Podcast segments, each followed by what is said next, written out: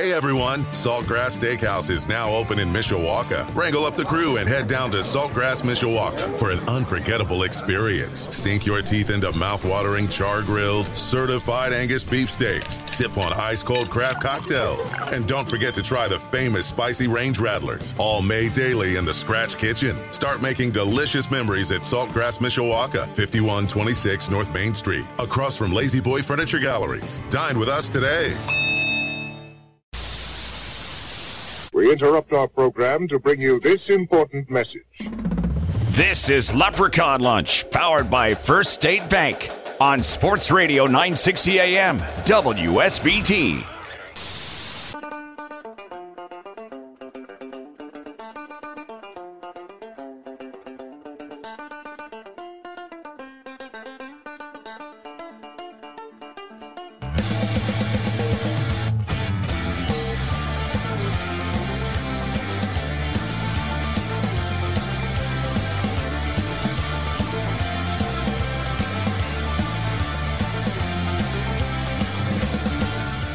Just looking at the uh, the Twitch channel, Sports Radio 960 WSBT on Twitch, by the way.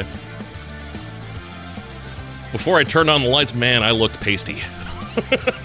Holy cow! Like I'm pretty pasty anyway,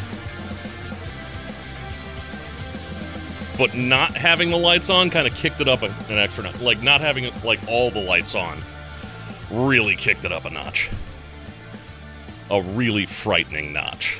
Holy hell. How are you? I'm Jim Irizarry. This is Leprechaun Lunch, powered by First State Bank, locally owned and operated. Also by Imperial Furniture in Dowagiac, where furniture shopping is fun. Lozier, launch your career at Lozier. Apply today at lifeatlozier.com. Uh, let's see. Boston College on the docket.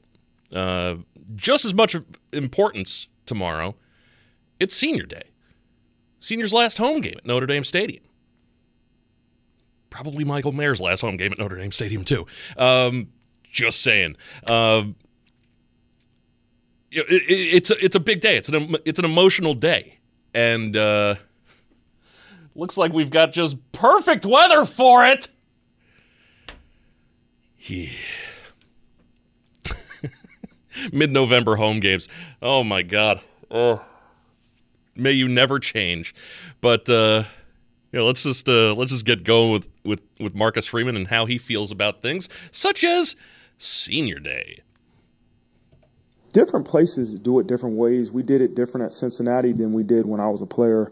Um, you know, I remember my senior day was Ohio State versus Michigan. So not only was it senior day, it was a big rivalry game. Um, you know, and and there's a lot of emotion as a player. Not only do you run out of the tunnel for the last time, you embrace your coach, and your parents are out there. It can be an emotional time, um, but the ability, as, as I remember Coach Tress and and you know what I'll continue to reiterate to the team is the ability to get your emotions under control after that moment. Let that's a special moment.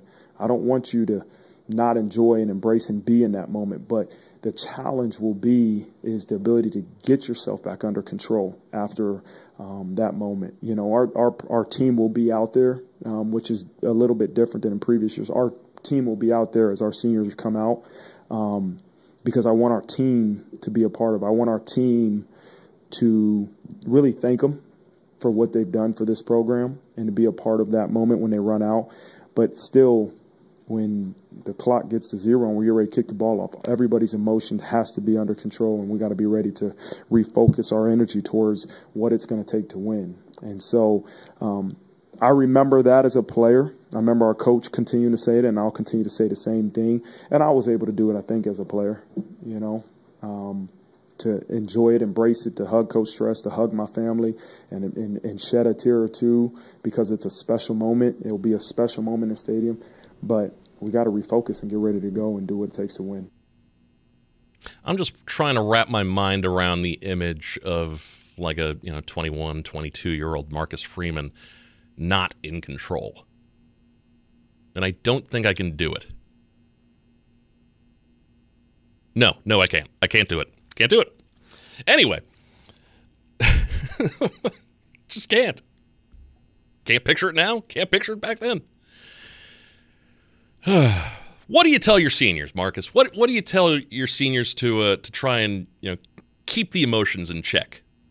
They built the foundation of what I believe is the future of the Notre Dame football program under me, and that's different than previous head coaches. Notre Dame football has been successful for a really long time, but but the leadership has changed, and you have to rebuild that foundation to fit the new leader and and that's what I'll credit this group for is is really building the foundation for what I believe um, is going to be an extremely bright future of Notre Dame football. Um, and so I'll be forever in to this. Will be a special group forever, forever to me because um, they had blind faith. Like they didn't choose me to be their head coach, you know, and and um, they came to Notre Dame for other reasons. Well, you know what? I was named head coach no matter if they chose me or not. And they committed to uh, the vision I had for this football program. They worked tirelessly. Um, uh, they they really built the bond. They established. They implement. Probably the best word is they implemented the culture that I put on the walls. Like I can put whatever you want on the walls right? I can say this is what I want our program to do, but until it's implemented, until it's carried out from the players and the leaders um, throughout the the football players and the team, there's just words on the wall. And uh, this group of seniors has really done that. They've taken those words off the wall and said, you know, this is what our program's going to be built around, and uh, they've truly built the foundation of what this program is.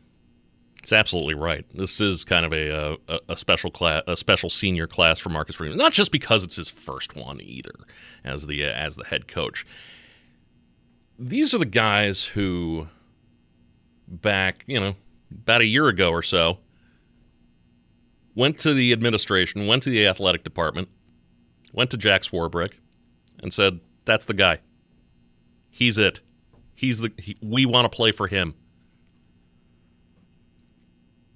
And this was just somebody who was, you know, here for just one season prior, you know, as as the defensive coordinator.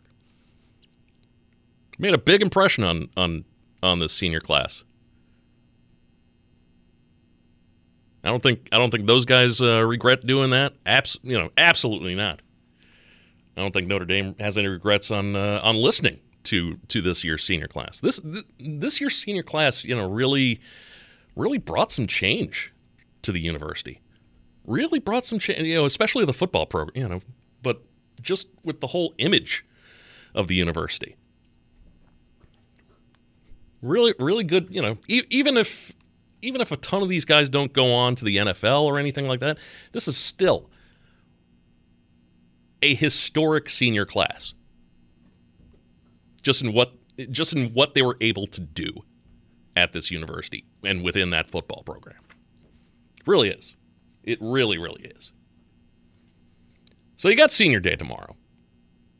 And like I said, plenty of emotions, you know, emotions running high and whatnot. But uh, as I look out, you know, look out, you know, look out the window of this studio, through the window across the hall, through the window on the other side of the wall from that studio over there, um, you know, it's blowing Wind chill's going to be low. It's supposed to be like 26 or so for kickoff tomorrow. How do you deal with that? Like, hell, a couple weeks ago wasn't that cold? Hmm, nice, you know, fall night. How do you prep for for temperatures like that? How do you how do you prep how do you prep your guys for you know, as I look out these windows? How do you prep for that? Yeah, you embrace it. The first thing I told him Tuesday, I was like, "We're practicing outside," and it's a um, prep, prepare your mind for it. We're going outside, and so we practice all day Tuesday outside. Yesterday was just going to be a little bit too wet. I wanted to stay outside all week, but um, yesterday because of the snow it was just too wet. So I wanted to get good work. So on a third down day, and, and you know the things we had to work on yesterday, we decided to go inside. Um, and then today we'll be back outside. So again, it's just understanding that it's we're going to practice outside, we're going to play outside, dress warm, and go play. You know, if you dress appropriately, it won't be a, an issue. If you try to be a tough guy, there's no such thing as cold tough guys, you know, and that's what I told him. You better be a warm tough guy. And so make sure you dress appropriately and go practice and go play. Remember, kids, no such thing as a cold tough guy. that may be my favorite line from the week. No such thing as a cold tough guy. All right, okay. So, uh, of course, you know, last home game of the season, senior day. Uh, kind of coming off a, uh, I mean, definitely a win against Navy. Um, certainly took a uh, unconventional way to get that victory. Basically, putting it in neutral at halftime is is kind of what happened. But um, you know, how how do you how do you rebound from a second half like they had against Navy? How do you keep that from happening against Boston College? Uh, I'm extremely proud of the, the team, the coaching staff for for a hard fought win and finding a way to win. And um, we knew going into that game it wasn't going to be easy. We knew it wasn't. Um, you know, but we found a way to get it done, and, and that's what matters. And it's a tale of two halves, and I know we'll address it here in a little bit, but you know, again, the positive the ability to score 35 points against that defense that's um, unorthodox at times, and uh, you know, another block punt was huge for us. Um, you know, the second half execution wasn't uh, where we would liked it to be, obviously, um, but the lessons you can learn um, in the, the situations that occurred in that second half um, are are priceless. They're valuable, and uh, you know the ability to learn from a win is, is something that as a coach you love to be able to do. And so uh, it was it was really good to be able to address some of those situations in the game that happened um, yesterday in the meeting and in practice, and uh, you know continue to to enjoy a, a, victory Sunday. So do kind of have to address the defense too, you know, kind of. They, they did let 19 unanswered wind up on the scoreboard. Like Notre Dame could have, you know, been held to 12 yards on on on offense in the second half of that game. But if they had held the Navy offense to, you know, 0 or 3 or 7 even, nobody's talking about that second half. They're just kind of talking more about just how god awfully boring that game the second half of that game was. Not the almost comeback of of the Naval Academy, you know? So how uh, you know what what do you do with the defense? Yeah, you know I think you look at the first half and going back and watching the tape, they still had similar thought process in defense in terms of being, bringing a lot of pressure. They dropped a little bit, played a little bit of two, and um, but you know when you bring all that pressure, you know it, it's high risk, high reward. And what you saw in the first half is we scored five out of six possessions we had on offense. And, you know, I think coming out in the second half, they continued to do it. Um, you know, if we execute the way we are supposed to execute, and like we did in the first half, now you're adding 70 points total. You know, 35 plus 35 is 70, and so, you know, that's 70 points. Um, but the other part of that is the high reward, where they limit us to 12 yards in offense, and so um, that's again I don't know if teams will try to copy that, you know, and, and I think us now on Monday look back and say, okay, if a team wants to bring all out pressure, we we got to execute. I think going into the game was like, okay, we're going to execute, but we didn't in the second half, and uh, you know, that was probably more Navy-ish defense than you'll see, um, probably from Boston College. I don't know about USC, uh, but again, there's still the the the, the details of, of offense that we still have to execute. We still have to protect. I don't care if you're bringing eight guys, seven guys, you're bringing four guys. It's still an execution. There's still a decision making, um, you know, process that we have on both sides of the ball, but that you have to do it. All right, and and there's no excuse for not setting the protection the right way. There's no excuse for not blocking the guy that we've worked in practice. You see him come and you got to block him. There's no excuse for having bad fundamentals. And, and those are all things. And that's why I want to make sure I understand it's not just one thing that Navy was doing or we were doing that said this is what happened. No, there was a there was a multitude of things that um, we did not do and they were doing that that really contributed to the second half. Pretty cut and dry right there, really, don't you think? Anyway, um, so how do you inspire that though? Here's an idea on how you can ins- you know inspire for the second half. Threaten to hold guys off of special teams because like every starter, I think, like yeah, every starter, I think, is is wanting to get in on special teams. to to kind of paraphrase a little bit, chicks dig the punt block, you know.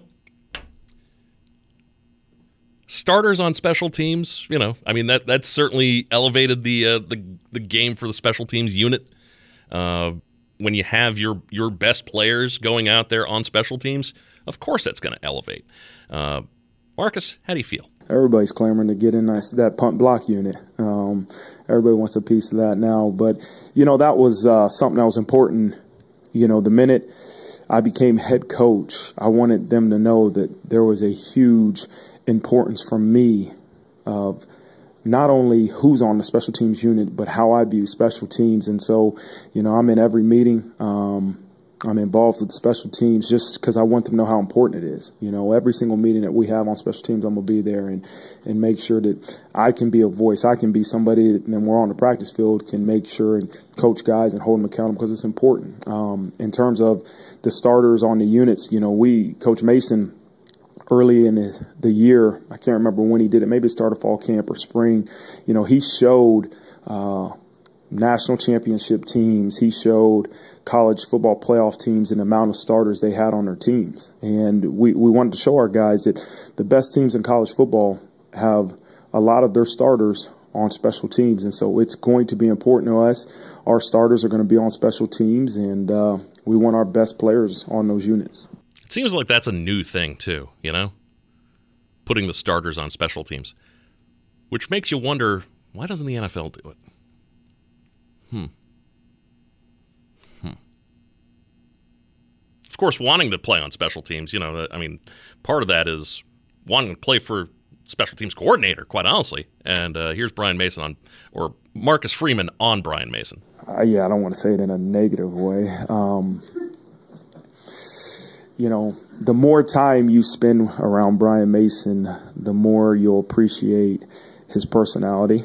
Um, I think if you spend just a, a little amount of time with him, you might have a perception one way or other for who you think he is. Um, but he is extremely intelligent, um, extremely hardworking. He's a great motivator. Uh, to see his growth as an individual and as a coach from 2011 till now has been tremendous. Um, and he continues to get better and better.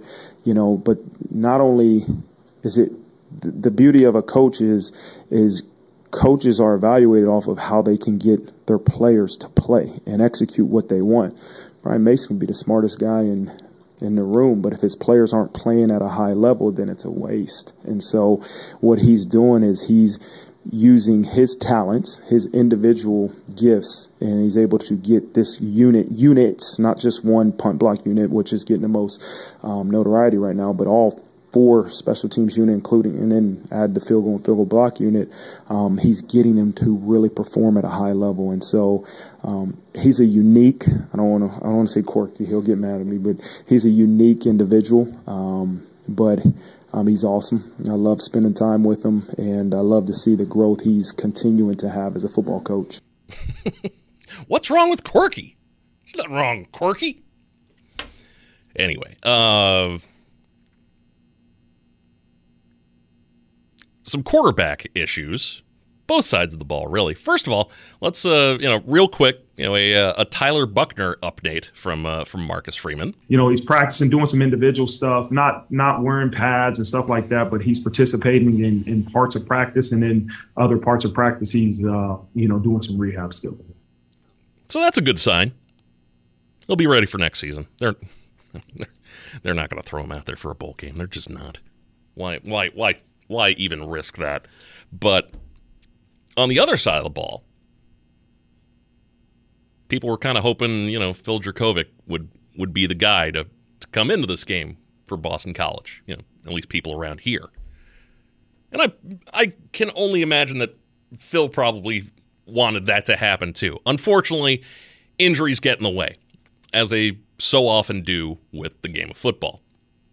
So how do you how do you how do you prep for Morehead, huh? I've really just kind of gone through the last two games so far, so I've seen the Morehead um, guy at quarterback, and uh, you know from what I hear, just talking to you know some of the defensive coaches and, and even some of the offensive coaches, there's some similarities between. Uh, Phil and, and the one that the Morehead that's playing now, and so I don't think defensively you'll change depending on who's going to be a quarterback. But you know, the Morehead kid is, is, is does a really good job of you know extending plays with his legs. Um, you know, the ability to to not get rattled.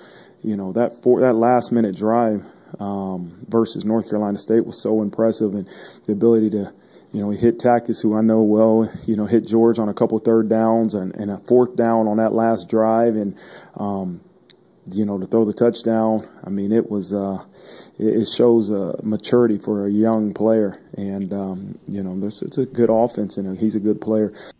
Just so we all know, it's Emmett Morehead. Emmett Morehead, okay? Emmett Morehead.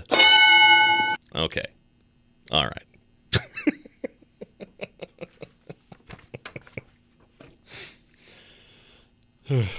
it's okay. I, I I forgot him too, quite honestly. Uh, we'll talk more about Emmett Morehead coming up in uh, in the next segment. I'm going to be talking with well, I've got somebody on the other side of the ball to talk to, so we'll uh, we'll get to that in uh, in just a couple of minutes.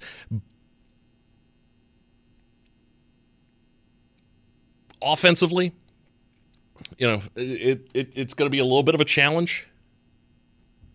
Little bit of a challenge tomorrow. You know, I mean, running game probably, you know, I mean, the best bet anyway for Notre Dame, but it's definitely going to be kicked up a notch because it's going to be cold. It's going to be windy as, all get out, too, apparently, during the game. That ought to be fun. Um, but you're still probably going to see uh, plenty of Braden Lenzy. At least you hope so, anyway. Especially after the week that he had last week. Marcus, how do you feel about uh, about Braden Lenzy's week? Resilient. Um, you know, a guy that didn't complain, continue to come to work, continue to work his tail off. And, and as I tell our guys all the time, you don't know when your reward comes. Um, you know, for Braden, the ability to just continue to work tirelessly throughout the season, and then all of a sudden you have a, a game where you're called upon and the ball comes your way and you're able to make some huge catches and, and one of the most impressive catches I've seen. And, uh, you know, it's a great reminder for our guys that continue to work, don't complain. You know, your time is coming if you do the right things. And when the opportunity presents itself, if you're ready to go, you'll make those plays. And so um, it's a great example of, of what we want our guys to understand is that sometimes you don't control you know the opportunities that come your way. You control how prepared you are and how hard you work. And uh, Braden Lenzy on Saturday was a great example of that. Damn that catch! you know what stinks about that catch? The one thing that stinks about that catch is that it wound up getting overshadowed by uh, by Justin Jefferson and Stefon Diggs on Sunday. That's the only thing that stinks about it. Other than that, an amazing catch that I'm still thinking about. But uh, even in my mind, it it, it kind of gets you know Justin Jefferson and, and of the uh, of the Vikings and Stefon Diggs of the Bills, you know, kind of cutting in line a little bit. So that's the, that's that was the only bad thing about the Braden Lenzy catch was that it happened before the you know the two pro guys went out and had a clinic as far as receiving went. So uh, Boston College, Notre Dame, our coverage will get underway uh, eight o'clock tomorrow morning. The uh, replay of the Marcus Freeman show. That's the uh, the final episode of the Marcus Freeman show for the season as well. They don't do an episode for uh, for Thanksgiving because it's Thanksgiving for crying out loud. And uh, let's see, that's at 8. Legacy Heating and Air game day, 9 o'clock. Tim Grell and myself. We're not going to be outside. hooray! Hooray! going to be inside. We're going to be inside O'Rourke's at Eddy Street Commons Come on by, stop in, catch the show, have an Irish coffee or two, and uh, yeah, check it out. We've got uh, Braxton, Braxton Cave, the uh, former Penn High School and, and Notre Dame offensive lineman, stopping by. Also, former Fighting Irish middle linebacker Te'von Coney and former Notre Dame and NFL offensive lineman Trevor Robinson, and plenty more surprises. That's with uh, Legacy Heating and Heating and Air Game Day uh, at 9 a.m. tomorrow, 9 to 11, and then at 11, Darren Pritchett, Tyler Horka from Blue and Gold Illustrated, They've got Game Day Sports Beat live from Notre Dame Stadium, uh, taking you all the way up to the uh, radio network's coverage starting at 1.30. Uh, kickoff a little after 2.30. Irish a, a 21-point favorite, by the way. Point total set at 43 for this game. 43 for for the game. I'm gonna I'm gonna take an under on that. And then, of course, after the game, Reggie Brooks and myself, we will have the official Notre Dame football post-game show presented by St. Joseph Health System. That is your game day coverage for tomorrow. The last home game of the season at Notre Dame Stadium, senior day at Notre Dame Stadium, and a day that's colder than all get out as far as hanging around outside tomorrow. Come on by come on by, you know, especially at O'Rourke's from from nine to eleven. We'll keep you warm. We'll warm you up. It's a it's a good way to start your day. All right, uh, and of course, you know, all through the day with our coverage here on Sports Radio 960 WSBT. Coming up, I talked with uh, with a beat reporter from the Boston Globe, the uh, Boston College football beat reporter, Trevor Hass. I'll have uh, our conversation that uh, that I recorded yesterday. That is coming up on Leprechaun Lunch, powered by First State Bank. Sports Radio 960 AM, WSBT. Sports Radio 960 WSBT. Jim Irizarry with Leprechaun Lunch, powered by First State Bank. Uh, everything rolling on with the view from the opponent's press box. A, uh, a, an interesting view nonetheless, just because of the connections between Boston College and Notre Dame to help uh, clear some of that up is Trevor Hass from the Boston Globe. He covers uh, Boston College sports and, uh, and a bunch of other stuff on the sports beat. Uh, appreciate the time, Trevor. Thanks for having me, Jim. Should be a fun matchup. Yeah, yeah. Um, like I said, a bunch of connections uh, between these two schools. Uh, of course, you know everybody knows you know Phil uh, Phil Jurkovec, uh, you know, started here, transferred to Boston College. Uh, uh John McNulty, you know, was a coach here. Uh, uh, George Takacs, you know, the tight end, he started here. He transferred to Boston College. Is there is there kind of a you know, let's let's go out and you know, kind of show them show them what's what from from any of those guys, or you know, is that rubbing off on the team? Well, you basically just did my job for me and said you know, the three connections. So good job there. uh, you know, I, I, think BC. You know, obviously they're going to say the right things. They're you know they're they're well coached media wise, and you know they they understand that it's more about the team than it is themselves. But I mean, I think you know it, it, there's no doubt that it means a little extra to those guys, um, especially Phil. I mean, Phil.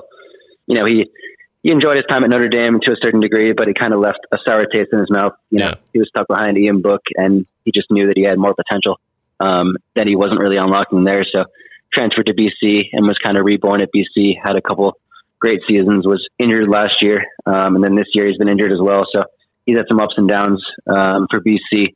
And freshman quarterback Emmett Morehead has looked really sharp, um, filling in for Phil, who's injured at the moment. So Jeff Hafley, the head coach, said that there's a chance that Jurkovec could be the starter. Um, he didn't rule it out, but it's likely that Morehead will play. So at that point, you know, Phil will just be watching on the sideline like anyone else. Um, Takacs talked this week to the media. Uh, he, you know, said all the right things um, about Notre Dame and playing behind Mayer and all that stuff. Um, just said that he learned from him and vice versa, and yeah, they enjoyed their time together. Um, but I'm sure he wants to prove himself, you know, that he can he can win that matchup one on one. I mean, the odds are that he won't, logistically, re- reasonably, but at the same time, he's a really good player, very physical guy, um, good pass catcher, great in tight windows. So I think if you know if he gets the opportunity to make a big play, that's going to feel pretty darn good for him against his former team. So I'd imagine they do care more about it than the typical game. Uh, Boston College coming into this game. Uh, you know, three and seven on the season, not exactly what everybody was thinking was going to happen. But last week, an, a, uh, an upset win, 21 20 over number 17 North Carolina State. Uh, Notre Dame, of course, played Navy. Uh, that's really the only way I can describe that. uh, you know, it, it, it's Notre Dame Navy. There's guaranteed to be something weird about the game, no matter who wins. Uh, but is there is there at least that that glimmer of hope? You know, hey, maybe Notre Dame's looking past us. You know, looking looking ahead to USC. You know, can can we continue to build off of the uh, the win last week? What's the uh, what's the mood in the locker room? Yeah, so I think they're definitely trying to build off that win. I mean, that was a like you said, it hasn't been the season they envisioned. I think you know when this team started, a lot of people thought that they would you know get seven or eight wins and kind of build off the the momentum they had the past couple of years and take it to the next step. But they've had tons of injuries. Just the offensive line in particular has been decimated by injuries. Their starting guard Christian Mahogany, who will be a future NFL player, was you know tore his ACL before this year even began, and then just kind of a, a ripple effect from there. And their offensive line has just been you know, a, a, work in progress every week. It's been changing constantly. This past week was the first time that they had the same offensive line the whole season for two games straight, which is kind of a ridiculous stat. Um, so it, it's just been difficult. So I think, you know, the building up to the NC State game, it was kind of like a, all right, like we're in this spot. We, we have a good team. We can do this. But at the same time, they hadn't really shown that they could do it to that point. So that was a huge win for the program and just, you know, Hafley's tenure just to show that, all right, like they can do this thing. They can contend with these ranked teams. They hadn't beat a ranked team since 2014, which is quite a while. Obviously, Hafley wow. said he was happy to not hear that stat anymore. So I'd imagine that's a, quite a relief. Sure. Um, so I think I think it just it showed the, the formula for them. Um, their their run game is just frankly not very good right now. Um, they had minus one rushing yard for the whole game, not just the fourth quarter, the whole game.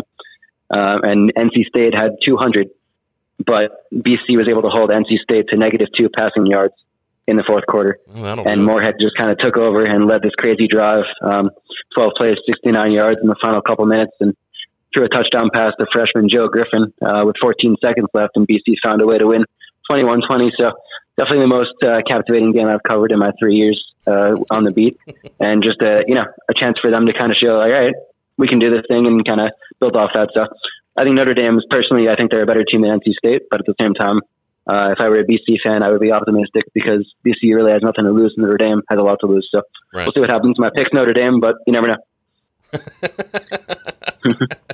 is there money on that, or uh, is there is no money on that? oh, okay, all right.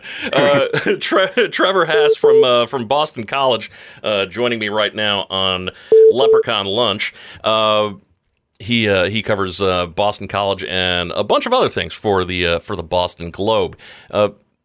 Boston College does have a, uh, a pretty good receiver in, in Zay Flowers. He's the uh, the school's career leader uh, with 2,900 yards, right smack dab on the button. 10 catches uh, for touchdowns this year, uh, four of them from 50 yards or more. What does uh, what does the Notre Dame secondary have to look for with with Zay Flowers? Zay Flowers is one of the most dynamic, charismatic personable athletes I've ever covered at any level. Uh, he's I can't say anything but good things about him. Um, he's just a very very explosive player. Um, great great ability to get downfield and take the top off the defense, but also good as a slot receiver. Very shifty. Um, you kind of think you'll you'll have him wrapped up, and then he'll sneak by two guys and two more guys, and then a, a five yard gain turns into a thirty five yard touchdown. So um, it's just really impressive what he's been able to do. Coach Hafley has credited him throughout the whole season just for you know keeping his head up and not kind of feeling sorry for himself that BC hasn't had the year that they wanted. Um, Hafley turned down, or sorry, Flowers turned down tons of money in the off season. Um, he could have gone elsewhere um, and signed an NIL deal, but he elected to stay at BC and uh, finish his degree and just kind of ride it out with Jurkovec and Hafley and everyone. So definitely a commendable thing to do in today's era, just to you know stick stick with the process and assume that things will work out, and then even when they don't, the way you envisioned, just to stay positive and upbeat. So I think without Flowers, this season would be even more bleak for BC. But with Flowers, it's been you know manageable, and they've they've won some decent games against Louisville and NC State. So he'll go down as the best receiver in BC history, and uh, these past these next two games are a chance for him to solidify his place as the all-time leading receiver in receptions, touchdowns, and yards. He could finish in first in all three. So we'll see what happens, but definitely a, an awesome player and a, a joy to cover. Uh, defense as well has a uh, has a beast in Marcus Valdez, uh, the uh, ACC's defensive lineman of the week. What uh, what are some strengths that uh, that Valdez brings to the defense? yeah, Hafley always says that he's playing with two bionic arms, which is kind of funny. Um, just can't really you know do much physically, but he's able to make the most of it. So he's a really physical guy, um, just very very smart, cerebral player who's able to you know get in between small spaces um, and just kind of wreak havoc uh, on the offense. Um, he had a great game last week, huge in many many areas. Um, I think he's just one of those guys who's been there. He's been there six years, which is pretty. It's a long time to be anywhere. So, wow. Um, kudos to him for sticking that out. Um, and I think it's it's kind of like a you know a last hurrah in a way. Like this season hasn't gone the way I wanted, as I said, but at the same time, they're not really giving up and they're kind of fighting till the finish. So, I think that was a game he'll remember for a while. He said it was his his favorite game in his six years there. Um, so that pretty much speaks for itself. Uh, his best moment there. So um, good for him for kind of you know riding it out and sticking with it. So they have a, a pretty great uh, defense overall. It's been up and down this season, um, but a lot of a lot of skilled players. So I do think that the defense is capable of stopping Notre Dame potentially. Um, obviously, that's easier said than done, but they they do have some skill there. So I'd expect a, a decently low scoring game, kind of like a twenty four to fourteen or a you know thirty one to seventeen, something in that range, as opposed to like a 40, 40 whatever to thirty whatever. So we'll see what happens. All right. Uh, I'm I'm pretty sure it's going to be a windy day, and uh, it's going to be a cold day as well here here in South Bend tomorrow. So you know, ugh, yeah. Typically, the run game uh, tends to shine a little bit more for both sides uh, on on days like tomorrow are uh, are supposed that certainly to favors Notre Dame. yeah, yeah, it does. But uh, um, what are what are some things from the second half of the Navy game that maybe Boston College went, ooh, let's let's focus in on that. That we can exploit. Hmm. I, I would be lying if I said I, I had a good answer for that one. I appreciate the question, but I'm not going to make something up. uh, okay. All right. Fine. Uh, I can make something up if you want me to, but it would be made up.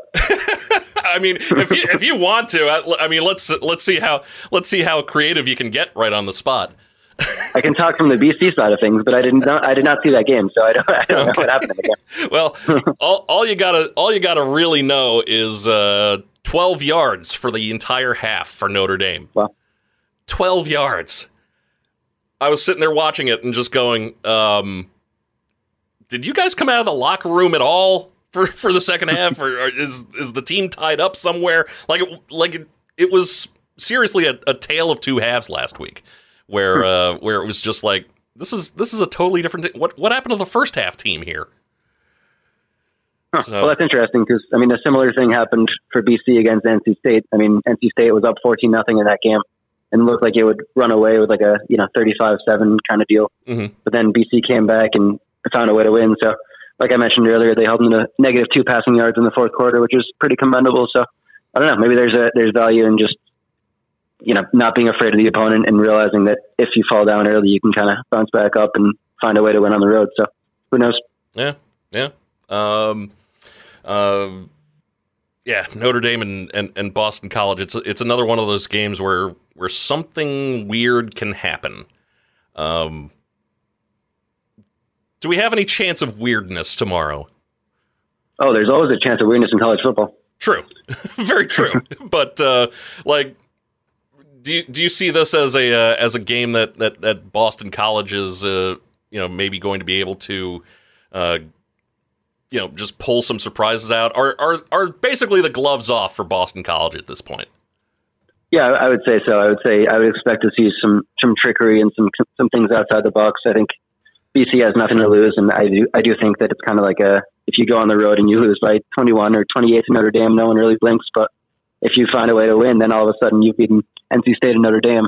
Recruits see that and they're like, oh, okay. And then things build toward the future. So I don't think there's really much to lose, as I said. And I think it's just a chance for them to play free and play loose like they did against NC State. And who knows, as I said again, keep saying who knows, but you get it.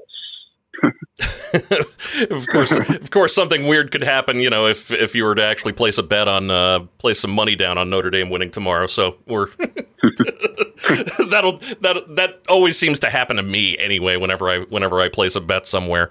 Um, Notre uh, Notre Dame has a, a, eight game win streak against Boston College uh, so far Um, you know, it, it could go to nine tomorrow, or that losing you know that losing streak for Boston College could end. Um, does does that kind of salvage things as far as the season goes? Do you think? Uh, to some degree, Halfley Hafley said that you know the it's it's obviously an historic rivalry, but Hafley indicated it's not really a rivalry right now. BC kind of has to do its part to make it one again. You know, it's like the Celtics and 76ers around here. Joel Embiid was like, "This is not a rivalry because the Celtics always win." So um, it's a fair point, and I respect him Hafley for saying that. Right. Um, I, I think you know if they win this game and beat Syracuse, and then somehow get one of those weird five and seven bowls, and then win that game, all of a sudden you're at six wins again. That would be a success, given all the they've endured with the offensive line and various things. But if they lose this game and then lose the next one, then they're three and nine. You can't really view that as a, a success. So the NC State win would be significant, but it wouldn't overshadow what's been a difficult season. So I think it kind of these two these last two games are pretty pivotal for BC, just to kind of even if they can get one, um, just to get to four, which is not ideal, obviously, but it's better than nothing. So I think it's a, a wait and see situation, but they do have a lot to play for still. Yeah. Uh, hot seat at all for Hafley? Uh, it was hot before the NC State game, but now it's Cooled a little off less a little hot. bit? Okay. Yep. All right. Um, I think if they if they beat Notre Dame, then he's totally fine. Um, but if they don't and lose to Syracuse, then we'll see what happens. But I have, I mean, I've enjoyed you know covering him regardless. He's a, an excellent coach. Um, I think he has a really good pulse for what his team needs, and he's able to keep them you know level headed during what's been a difficult season. So uh, if they want to go in a different direction, then you know they can do that. But personally, I think he's the man for the job, in my opinion. Okay. All right. Uh, Trevor Haas from the uh, from the Boston Globe. He covers uh, Boston College and a myriad of other sports as well uh, for the uh, for the Boston Globe. I uh, I do appreciate the time, sir. My pleasure. Thanks for having me. There you go. Uh, yeah, I, I, I can't help but think, you know, every, every time, you know, like whenever I've come back and, and thought about this game this week, it's like Phil Jurkovec kind of wishes that he was playing in this game. Kind of wishes he was playing in this game. Granted, the coach that, you know, ticked him off, not here anymore, but still, just seeing that symbol probably would have made things a little bit more uh, interesting, a little bit more lively heading into this game. Hmm, Just saying. Let's see some uh, some betting advice. Uh, Notre Dame uh, a uh, a 20 and a half point favorite by the way now. 20 and a half. 20 and a half. Uh, still might find 21, you know, by the time kickoff rolls around. So, all coming up in uh, just a little bit. It's Leprechaun Lunch on Sports Radio 960 WSBT.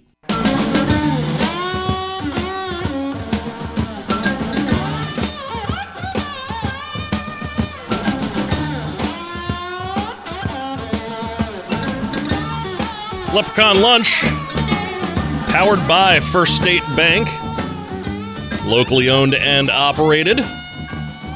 Also by South Bend Orthopedics, team physicians for the University of Notre Dame since 1949. Edward Jones, making sense of investing. Contact James Kittner in South Bend or Kimberly Thibodeau in South Bend, and by Legacy Heating and Air, a Cook family business.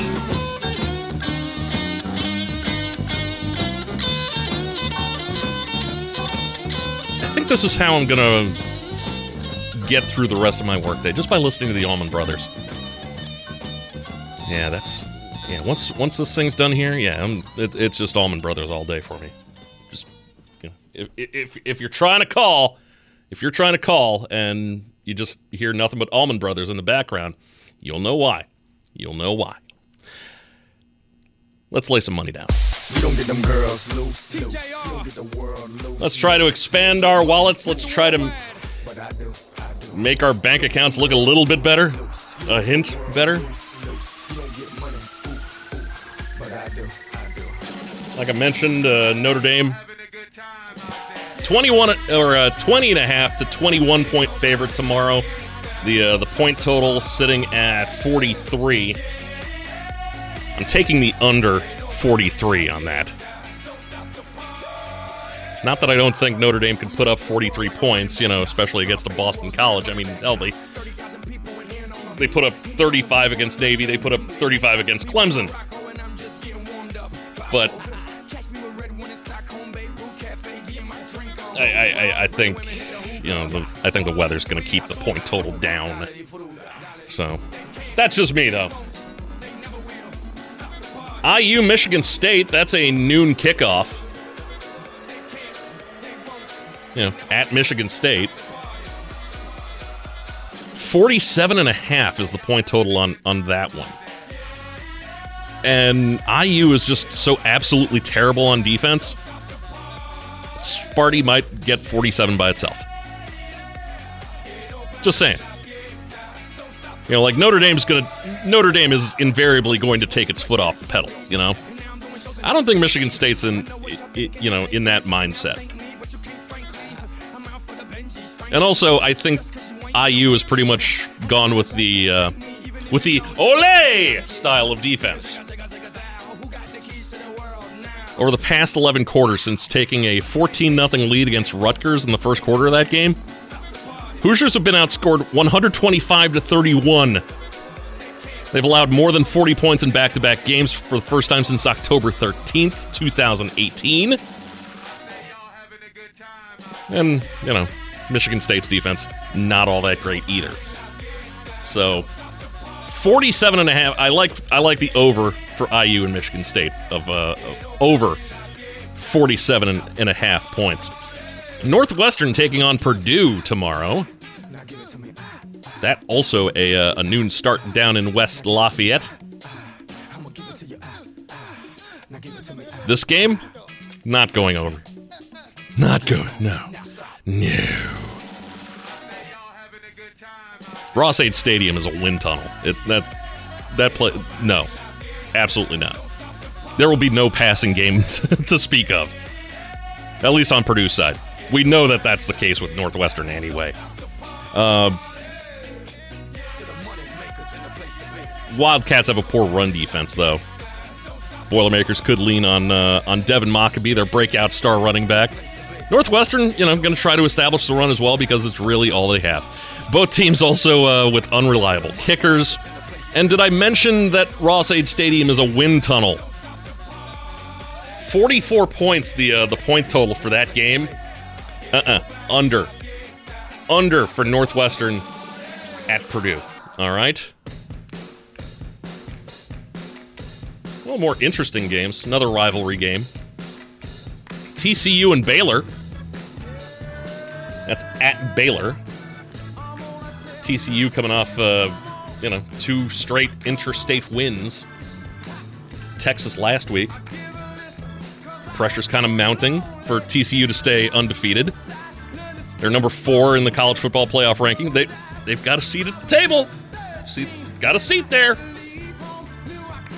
Baylor was looking ahead to this matchup by uh, you know just scoring three points at home last week. You, you could see it. Uh, Baylor 11 and 4 against the spread as underdogs in its last 15. 13 and 5 against the spread against winning teams the past three seasons. That spread's just two and a half points, too. A smart man would go Baylor in the points. Two and a half point spread, Baylor in the points on that game. Illinois at Michigan. Point total here at 41. Um, you know, number one total defense in Michigan, number two defense in Illinois.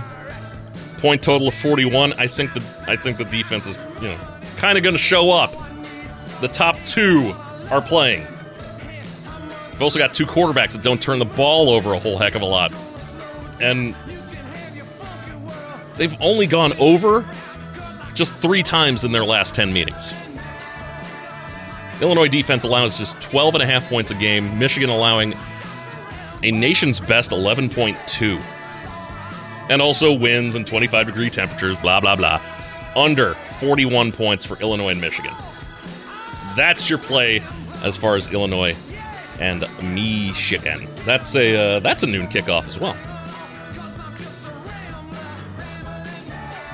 One of the more ridiculous games I think that could happen tomorrow.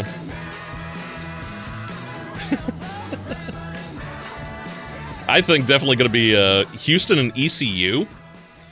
Um, So that's a six point spread on that game. A six point spread for, for Houston and Eastern Carolina. Point total at 67 and a half.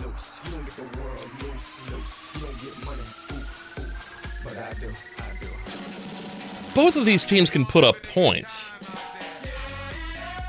I'm not going to go with the point total, though. Instead, I'm going to go Houston plus six on this game. Because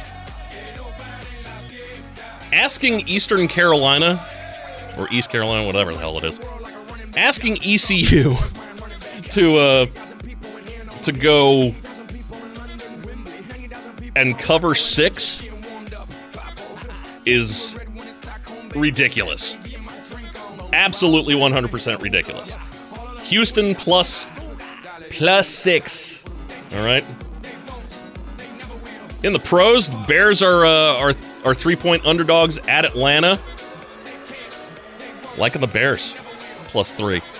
Really, really on board with the Bears at plus three for the weekend. And then Colts are seven point underdogs against the Eagles.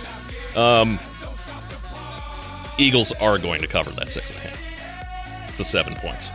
Eagles covering. Eagles and the points. All right. Leprechaun Lunch powered by First State Bank. That does it for this week. I'll see you tomorrow with the Legacy Heating and Air Game Day, and of course the uh, the post game show.